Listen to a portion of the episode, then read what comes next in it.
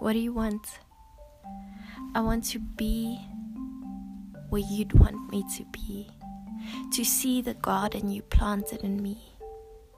I want to hear the bird songs in my garden, and I want to smell the rosemary bushes and the mint leaves, and to see the blossoming fig trees.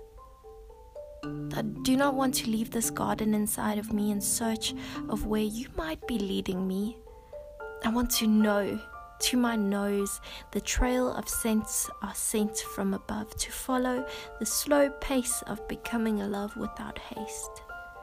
I want to want what you want in me, searching for the peace of thee to shoot root right where I'm at, at work, in traffic, as terrifically close as when I'm at church, taking the garden everywhere I go, as it shows me to grow where you are at, without the fairy dust.